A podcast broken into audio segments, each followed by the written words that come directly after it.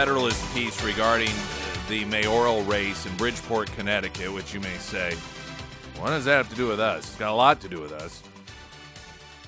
And it is uh, it is the recognition that in that particular case, or the allegations, I should say, by the the Democrats that in the primary, some other Democrats stuffed drop boxes, stole the election.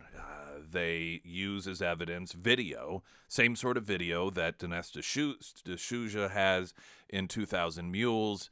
Um, they use as evidence the fact that um, you know there was uh, a winner, and then absentee ballots start coming in completely inconsistent with the standard vote and two to one. It goes the other way, and and um, a lot of other evidence as well. And these local stories, we've seen it happen in St. Louis back in 2016, a couple of elections that were overturned. There, there was a, a, a new election ordered because of this same thing. And again, it's only when Democrats do it to other Democrats that there is any sort of recognition or accountability. But it doesn't get national coverage because, as you know, nationally, particularly in the context of Trump, we're all told this doesn't happen. We're all told what Trump has alleged does not occur. The American Transmissions Talk and Text Line 447 KSGF. Uh, when I went to vote at my precinct, precinct here in Springfield in, in the 2020 election, I was asked if I had my absentee ballot. I was confused, stated I didn't request one. The election judge confirmed that uh, mine was, in fact, requested. I stated that I did not request one, nor had I received one. He confirmed that one was sent after four phone calls, 20 minutes. The election judge handed me a ballot and apologized for the confusion. So here, this is what happens, and this is why, for example, this story: Pennsylvania Democrat governor announces switch to automatic voter registration, where now in Pennsylvania, you will when you go to get your driver's license, sign up or renew your driver's license, you will automatically be registered to vote the more people registered to vote, the better for those who want to commit voter fraud. Now, every state has its own rules, but essentially the way that it works, see, you, you can, here's what a lot of people don't know. Who votes and in what election they vote, that is public information. Now, not how you vote. No one knows that. I mean, unless you tell people you can get and some states make this easier than others. When I lived in, in, in Wisconsin, there was a website that you went to, you entered your name and address, and it would show what elections you voted in. It would show all of them, so it was easy to check. Not all states are that easy. This is oftentimes used by political candidates, and they use it for targeted advertising, mailers, for example. So, what they'll do is they will get a list of uh, the people who, um, you know, you've got your registered voters, and then, okay, well, when did they vote? Some people who are registered, they never even bothered to vote. They signed up uh, because they were encouraged to, or, you know, maybe they went in Missouri, you know, they, they went to get their license and they were asked, "Do you want to while you're here?" And they said, "Yeah, sure," but they never never voted. Some people only vote in presidential elections. Some people vote in every single election that exists. When it comes to flyers in particular that you get in the mail, what campaigns will do is they get that information because they don't see that there's any point in sending flyers to people who never vote or if you're running in a Republican primary, you know, what's the point in sending uh, literature to somebody who votes in, you know, that, that votes, I guess, well, you wouldn't really know the difference between which primary or what ballot they chose. But, it, but it's essentially used to target people who vote versus those that don't vote. So you are not wasting money on those who don't vote. Now, the primary situation might be different in states where you actually register, but right now in, in Missouri, that's not the way it's been. You just, when you go to get your ballot, you say, oh, I want a Republican, I want a Democrat, or whatever it is. But that, that information isn't tracked. But fact of the matter is, that information is tracked. So here's what happens, and this is how the voter fraud can occur. You have people who will be charged with looking at that information and finding the names of individuals of people who are registered to vote but don't actually show up to vote. And then you request ballots in their name. Now, again, states vary in their procedures. Some states allow you to request a ballot and have it sent to an address that has no connection whatsoever to the address of the person uh, who's registered. And multiple ballots can be sent to that location. The looser the rules, the better. Because if you have really loose rules, that makes it more effective. So you can go through the entire list, assign people. Uh, all right, you have the A's, you have the B's, you have the C's. You go through and you just fill out the request forms. Heck, it's even better if it's online. And then have all of the ballots sent to one address. And then you have those ballots and you can fill them out the more people that are automatically registered to vote, see, people who take it upon themselves to go register to vote without being compelled are much likely to be people who actually want to vote, right? People who have no interest in voting don't decide, you know what, I want to go get registered to vote. I'm going to look up where to do it. I'm going to take time off from work. I'm going to go down there, get the information I need. That the, the people who do that are people who are likely to vote. But if you start signing up people automatically who have no interest in voting whatsoever, you increase the pool of ballots that are not going to be cast by the people themselves. Now, mark my words, eventually, what will become a mainstream push is that you are when, when you turn 18 or whatever age, depending on the state, Democrats in some areas are pushing for younger and younger voting, you will automatically be registered to vote whether you like it or not. Their ultimate goal will be that every single person is, quote, registered to vote. In fact, they may push to just get rid of the registration altogether as long as you're here and you are a citizen, although you won't be uh, forced to prove it, of course, then you can vote. And, and the point being, then they have access because you know the small percentage of people that actually actually vote. They'll have access to all those ballots. So, anytime you hear about making it easier for people to register to vote or automatically registering people, that is done for one purpose and one purpose only. And it's not to get people engaged because that doesn't engage people. Doing something for people automatically does not engage them. It is to increase their access to ballots that will not be cast or requested by the actual voter so that they can fill those ballots out. And, and there, there will always be some excuse as to why they're trying to do it. You know, well, there are barriers. We got equity. You know, there are barriers, excuse me, in place that prevent the underrepresented person from uh, having access or knowing that they can do this. And so all we're trying to do is, is, is make things equitable. And we already hear that in a more simplistic form. Anytime you talk about photo ID, you know, they cry racism. Black people, they can't figure out how to show a photo ID or they don't know where to get a photo ID, so forth, so forth, so forth. Now, what is, of course, a contradiction in and of itself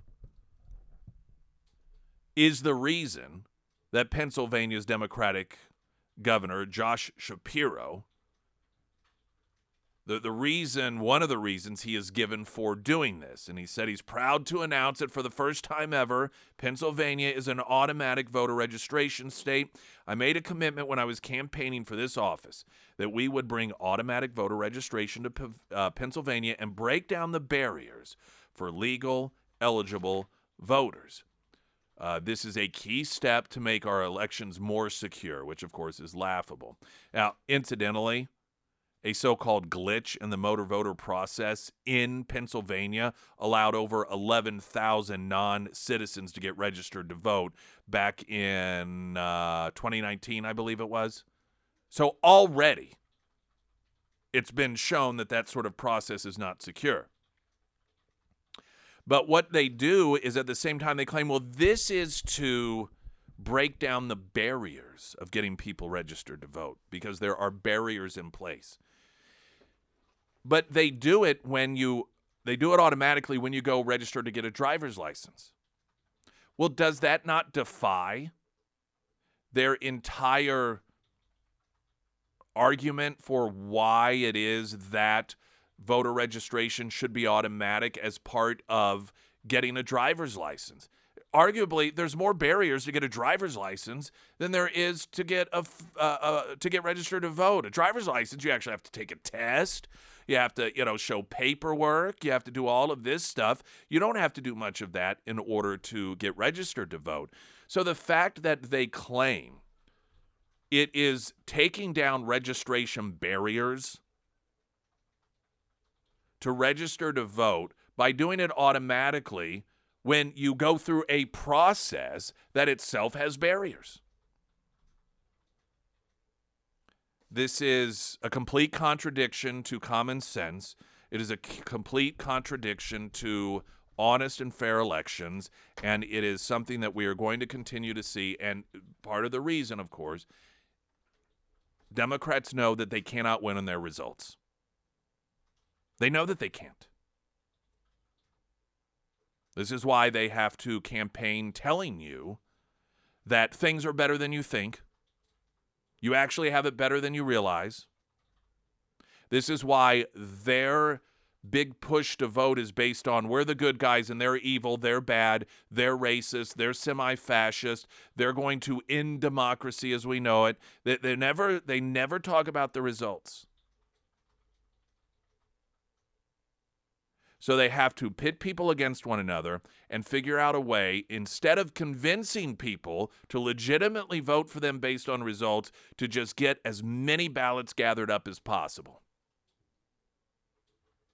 All of these things are a sign of their acknowledgement that when it comes to making things better, they have failed miserably. Springfield's Talk 1041, a news update. Good morning. I'm KOLR 10's Jesse Inman. MoDOT has requested $500,000 in federal funding to study future Amtrak passenger rail lines. Currently, Missouri's Amtrak route runs between Kansas City and St. Louis, but MoDOT is interested in adding a route from Kansas City to Springfield and from Kansas City to St. Joseph.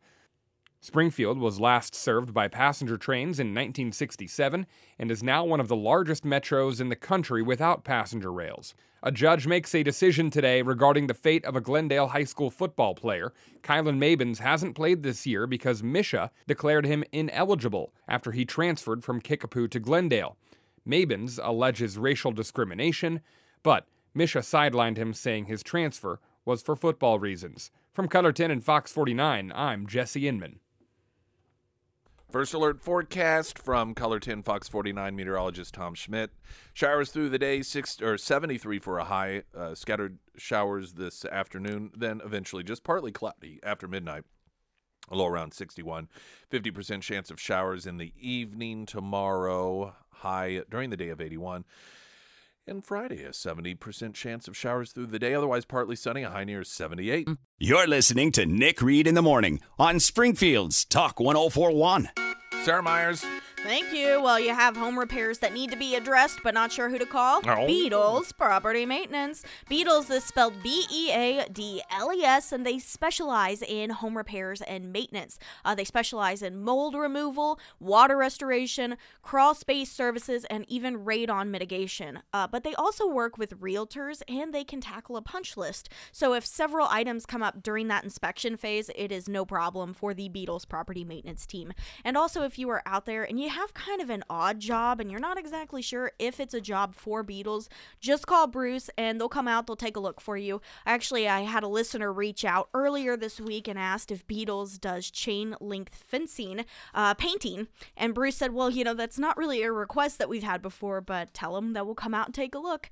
So, whether you have a significant home repair that needs to be addressed or a list of smaller repairs, the Beadles team, they can get all of that taken care of for you. Now, you can find all of their contact information under the Sarah's Endorsements tab at ksgf.com.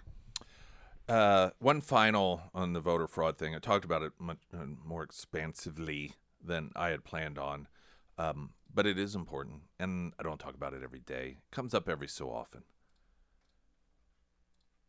I guess I should just stop voting because it really won't make a difference in the outcome. And there are a couple ways to look at it, and, and frankly, one of the ways is that that is what they also want you to do. They, the establishment, the left, the Democrats, they want people who don't support them to recognize that they have the advantage when it comes to manipulating the system. And so you'll say, What's the point? And that just makes it easier for them. There are Republicans, and, and Trump has been one of those who's been vocal in saying that, listen, within the law, these areas where Democrats have changed laws to make it easier to cheat, we have to, we've got to utilize that system legally we cannot pretend it's not happening. So, in other words, ballot harvesting, where these things are going around, and some ballot harvesting in some uh, states that is not legal. Ballot harvesting is where you have activists, and the way that it works now, they're left wing activists, and they go to people's houses. Oh, have you uh, gotten your absentee or your early voting ballot yet? Well, no, I haven't. Oh, well, here, let me help you request it. I'll come back by in a couple weeks and help you fill it out. And then they come back by in a couple weeks, and then they, they, they collect them all. So harvesting, you know, you're planting, you're growing, and then you are, uh, you know, gathering up the crops, and then you take them back to the drop box or or the wherever it is. And so there are a number of Republicans that have recognized that uh, this it's not a good change because we're not talking about getting people to vote based on ideas, but instead just bothering them and annoying them and collecting their ballots. And but that's the game. That those are the rules now, and so that's what we have to do. Now I know that still what happens is even within that it the the infrastructure is set up to make it easier to break the law. So while the drop boxes in some states may be legal and then but the rules say, you know, you oh, oh, you know, only you can put your ballot in a drop box or a person in a certain capacity can, but you can't have one person putting more than one ballot in. They do it anyway because the drop boxes are there, they exist. And you say, but that's illegal. Well, look, 2000 Mules had how many hours of footage of that happening, but these areas are run by Democrats, the ones who are in charge. And so obviously they're not going to do anything. So what do you do about that? I, I guess what we have to do, the good guys, the honest people, is based on results and based on the confines being on the confine in the confines of the law beating them by enough that we overcome the voter fraud. And while that's something that for a very long time republicans have had to do it is it, the head start that democrats have now is is leaps and bounds beyond what it was. And so i guess just try harder. Coming up i want to play testimony that took place yesterday. The former Capitol Police Chief Sund, uh, and he, Nancy Pelosi has, of course, she's played sort of like Hillary Clinton, the dumb girl. I didn't know what was going on. I don't understand when it Hillary Clinton when it came to her server and when it came to security. Nancy Pelosi and the oh, House of Representatives, Speaker of the House, in charge of security. Uh, she just, uh, I don't know anything. I never, no one told me anything. Yesterday, in testimony, former Capitol Hill Police Chief Sund testified otherwise. That next, I'm Nick Reed. You're listening to Nick Reed in the Morning on Springfield's Talk 1041. On Facebook and you search 1041 Nick Reed, you will find the show streaming. You'll find past shows, in fact, live from the studio. And that live feed is sponsored by Springfield Wraps. Former Capitol Police Chief Steven Sund testified yesterday before the House Administration Subcommittee on Oversight and the hearing was titled Oversight of United States Capitol Security Assessing Security Failures on January 6, 2021. One of the the the aspects of the so-called January 6th committee, which of course was a show trial, was that no questions could be asked of Nancy Pelosi, no information could be requested of Nancy Pelosi and her engagement with Capitol Hill. So, this is the woman who is in charge of such things. Her office, Capitol Hill Police, work for her. She's in charge. They work for the Capitol, but as Speaker of the House, she's in charge. You'd think if you were really truly concerned about security issues, then you would kind of uh, allow the investigation of the person in charge. But she was protected from that. Not long after the event took place, Pelosi had Steven Sund, I, I think she, she had him resign. She claimed of course, played the dumb girl card. I didn't know any, no one told me anything. I never, the Capitol Hill police chief never contacted me. This is his testimony yesterday. Um, in a press conference on January 7th, Speaker Pelosi called for your resignation on national television. Speaker Pelosi also stated that she had not talked to you since the initial breach of the Capitol. But according to your transcribed interview, you were on the phone with Speaker Pelosi a few times. Uh, can you explain that discrepancy? Yeah, that is, uh, that, that is correct. I spoke to Speaker Pelosi um, three times uh, that, that evening, and uh, she went on national TV and said I'd never spoken to her, but I spoke to her three times. Um, the three, uh, three times were the first time when I went over to brief uh, President, Vice President Pence at the secure location. Um, I had called uh, um, House Sergeant Arms Irving, told him I was going over to brief the uh, Vice President. I was also going over to do a personal assessment of the Capitol. At that point, things were getting under control.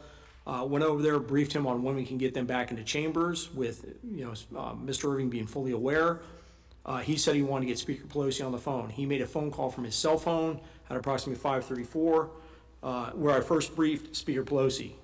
the second call was when I left that location as I was walking away, I met up with Mr. Stenger, and we started walking over to the Senate to go brief the Senate.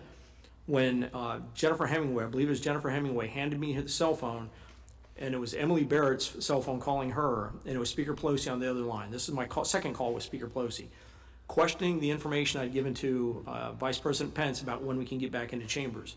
I assured her that information was correct. I could get them back into chambers by 7, uh, 7 p.m., and the call ended. That was call number two. Call number three was 6:25 p.m. I was over at the Senate uh, from the secure location. I mean, from where the Senate had been sequestered, uh, and on a uh, cell phone using Robert Karam's cell phone, they dialed leadership, who was over off-site at a secure location, and I briefed all of leadership of the plans to get them back into chambers. That would have been call number three with Speaker Pelosi. So you didn't have one call, you didn't have two calls, you had three calls. So Speaker Pelosi's comments that she didn't speak to you are inaccurate. That is correct, sir. I'm sure it's once again just a number one of the dozens and dozens of people that have conspired to lie uh, about poor, be it Nancy Pelosi or Hunter Biden or any of these individuals that are involved in any sort of corruption or the facilitation of January 6th.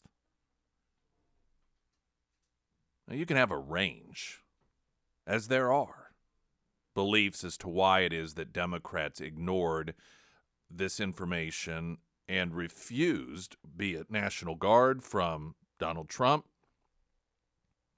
or pretended as if you were not being contacted and communicated with the people in charge of security.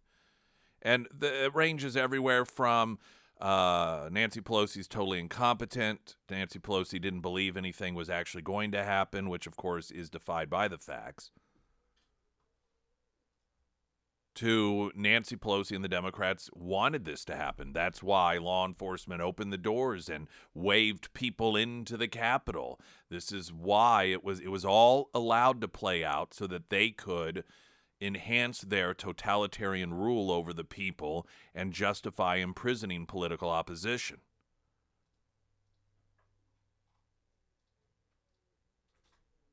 But the fact of the matter is, we don't get to know many of those questions. One, because despite the fact that Kevin McCarthy ordered the January 6th committee to not destroy any sort of evidence they collected, they did just that, destroyed it. And the fact that no one was allowed to investigate any sort of or inquire about anything having to do with Nancy Pelosi's office and security on January 6th.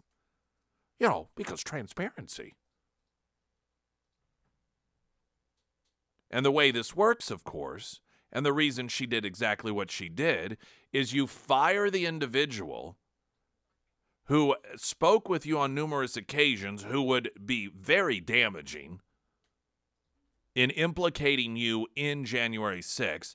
That way, whenever they do reveal the truth, you can say, uh, well, that's just a disgruntled employee, see? And it allows the media to either ignore or to discredit the individual. Whistleblowers only count if they're trashing Trump or other Republicans. You're listening to Nick Reed in the Morning on Springfield's Talk 1041. First Alert Forecast, sponsored by Navant. Employee benefits that work from KOLR 10. Fox 49 meteorologist Tom Schmidt. Showers through the day, high today of 73. Scattered showers before midnight, otherwise partly cloudy, low of 61. Uh, tomorrow, some sun. Then into the evening, a 50% chance of showers, high near 81. Friday, 70% chance of showers throughout the day. Otherwise, partly sunny, a high near 78. Sarah Myers. Thank you. Well, if you're headed out the door this morning and you notice that your gutters are not keeping up with the rain, I recommend that you give Josh and his team over at the Pyramid Roofing Company a call today. Now, whenever gutters are no longer functioning properly, water can get backed up and, you know, kind of push under your shingles, which can cause a multitude of issues on your roof. You don't want that, and I don't want that for you either. So, whenever you give uh, the Pyramid Roofing Company a call, they will come out, they'll do a free inspection for you, and then they will work on a roofing plan for you. Maybe you are in a situation where you don't need a whole new roof. Uh, maybe you need just a simple roof repair. Whatever the situation is, the Pyramid Roofing Company, they have got you covered. Now, you can find all of that contact information for Josh and the Pyramid Roofing Company under the Sarah's Endorsements tab at ksgf.com. Uh, speaking of January 6th, Ray Epps, it's been announced, is going to be charged with something. Ray Epps is the individual that was seen on a couple of occasions on camera, one the day before January 6th, that would be January 5th, trying to rile up a crowd, talking about how we've got to storm the Capitol, and by gosh, you know, I may get arrested for saying this, but we've got to really just show them using the sort of rhetoric that they wanted you to believe Trump was using. He was also seen on January 6th in in video. Um, at one point at the barricade, he leans over, he whispers in someone's ear, and then that person, after you know, he whatever Ray Epps says to him, we don't know. He moves forward to push through the barricade. The inference one takes from that is that Ray Epps told him to, you know, do this. He said something that resulted in the immediate attempt to break through the the police fencing barricade, I think is a little. Technically, it's true. So Ray Epps actually of, of when they stereotype January 6th quote insurrectionist, Ray Epps is on film doing what it is that they claim the all the insurrectionists did. So and if you haven't followed this Ray Epps story, of course, the media wants you to believe it's all a conspiracy theory, what people tell you or what I'm telling you. But that's not a conspiracy. What I told you is very true. It's not a conspiracy. The footage is out there. You can see it. As you it, what also is true and no one disputes it is in the beginning he was on the FBI's top wanted insurrectionist list and then all of the sudden so people would you know track and follow oh this person's not on the list it's because they got caught this person's not on the list they got arrested and Ray Epps, he got removed from the list, yet he didn't get arrested. So people were like, well, wait a minute. So this guy, you know where he is. He's on tape calling for people to storm the Capitol. He's there at these barricades, helping break through them. And you're not going after him. That doesn't make sense. The government's explanation for this is well, he said he was sorry and he didn't mean it. Uh, okay.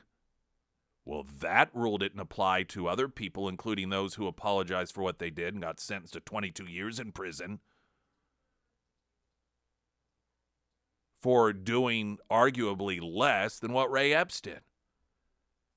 So, as you can imagine, and what's interesting here is the people who are said to support the insurrection, that being Republicans, are saying, hey, this is a guy that actually maybe you should look at, and they protect him and say, no, it's okay, he apologized. Common sense tells you something there is not right. That's common sense, it's not conspiracy. Out of the blue, all of a sudden, Ray Epps charged with single January 6 related crime. Now, I'm telling you, this has Hunter Biden approach written all over it. Ray Epps, who participated in the January 6 riots on Tuesday, was charged with disorderly or disruptive conduct in a restricted building or grounds. This story notes that he's been the target of a number of conspiracy theories and so forth, so forth. He is facing only one count of disorderly or disruptive content in a restricted building or grounds and being accused of knowingly trying to, quote, impede or disrupt the orderly conduct of government business within the Capitol where the vice president was and would be temporarily visiting. He's been charged by criminal information, a term that usually means a defendant will be pleading guilty, legal experts note.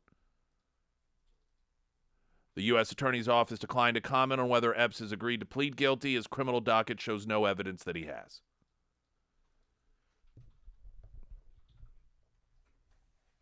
This tells me that the Department of Justice, the FBI, or someone involved in this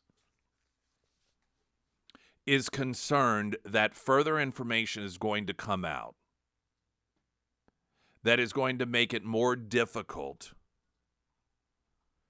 to continue to pretend that Ray Epps is a guy that they just thought was really nice and they forgave him despite the fact that he was openly encouraging people to storm the Capitol.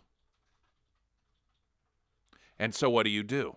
Well, you do the same thing that there was an attempt to do with Hunter Biden and that potentially is what's occurring now with these gun charges is you charge them with something that is absolutely minimal in which they will not have any real meaningful punishment so that you can say whoa look we punished him we took care of it. Justice was served. This shows that the system worked.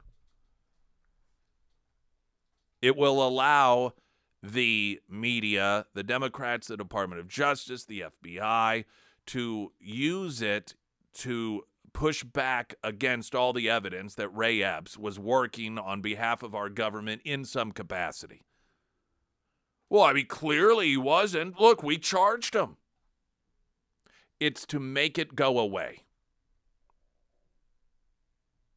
I mean, after all, weren't we told that the reason they stopped pursuing him, they decided that he was A OK in the government's eyes because he said, I'm sorry? Why all of a sudden then they decide, oh no, we're going to charge you with this little thing over here in, uh, regarding January 6th? Why?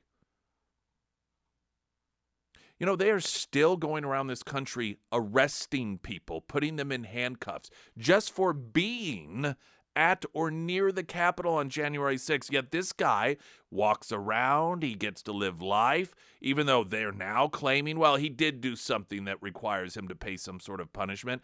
After a couple of years of telling us that, no, he was in the free and clear because he said sorry. This is to make it go away. This is to give ammunition to the the folks who want to continue to make it appear as if our government had nothing to do with January 6th whatsoever. You know, on that front, in fact, I want to share with you. Uh, so, Garland, I suspect Garland is going to be asked today some questions about this. I'm going to skip ahead here. After the. Um, get a traffic update. Put this a little further back than I thought. There, um, are questions uh, uh, and accusations that the FBI, at least in their presentation, they, they don't even know how many of their confidential human sources were there. On, they're they're admitting that yeah, we had January 6 people there. We had people, it, confidential human informants on the ground that were part of January 6, but we don't really know exactly how many. And there's two ways to look at this. One, which is the more it, it's it's a much more generous approach, is that the FBI is sloppy and they don't know what they're doing, or what I believe past history indicates is the reality that they this is it's easier to plead incompetence than it is nefariousness. Just be like, I, we don't know. We can't keep track of this stuff. You're listening to Nick Reed in the Morning on Springfield's Talk 1041.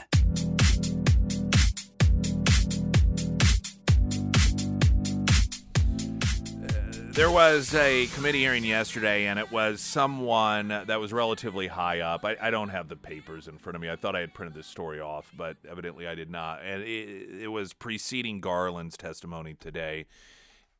And there were numerous questions trying to pinpoint exactly how many people working on behalf of the FBI were part of the January 6th event.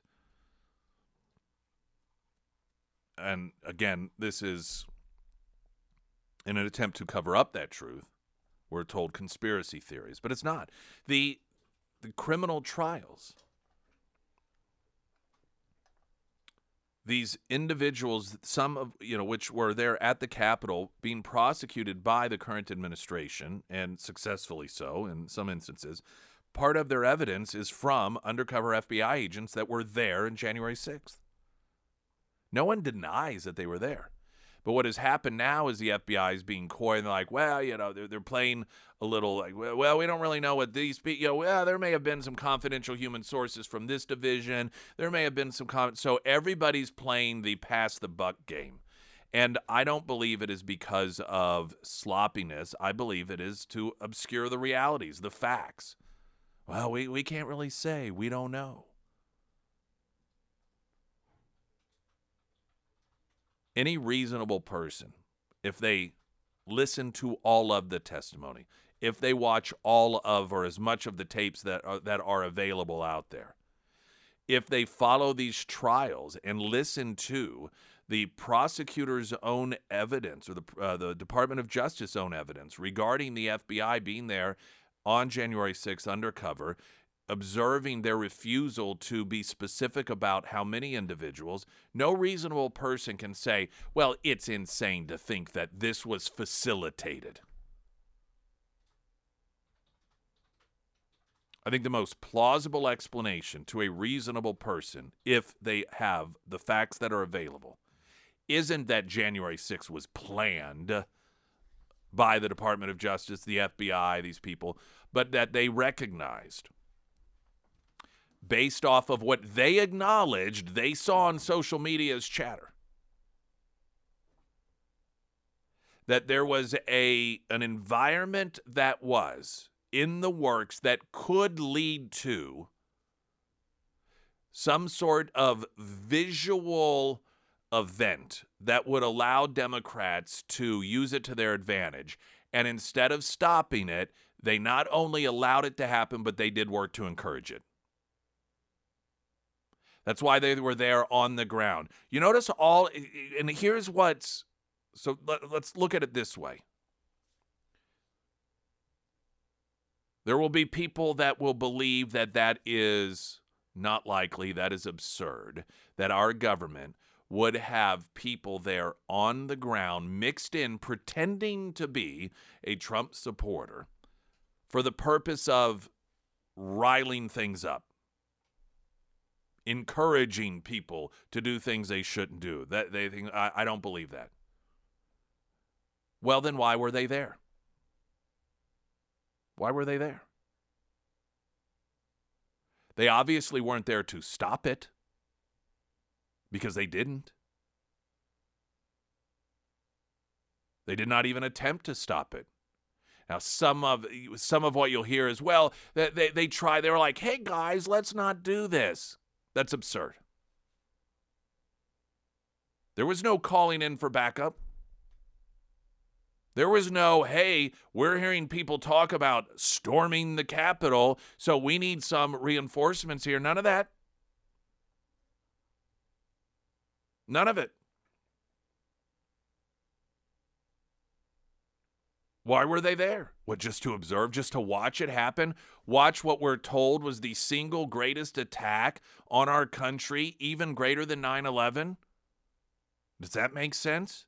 That would be like, I mean, if we're going to accept their comparison that it was as bad as 9 11, that would be as bad as the FBI going, oh, yeah, we watched them board the planes. We knew it. But, but we just were observers. I mean, we were just there to observe it happening. Oh, and you didn't stop it?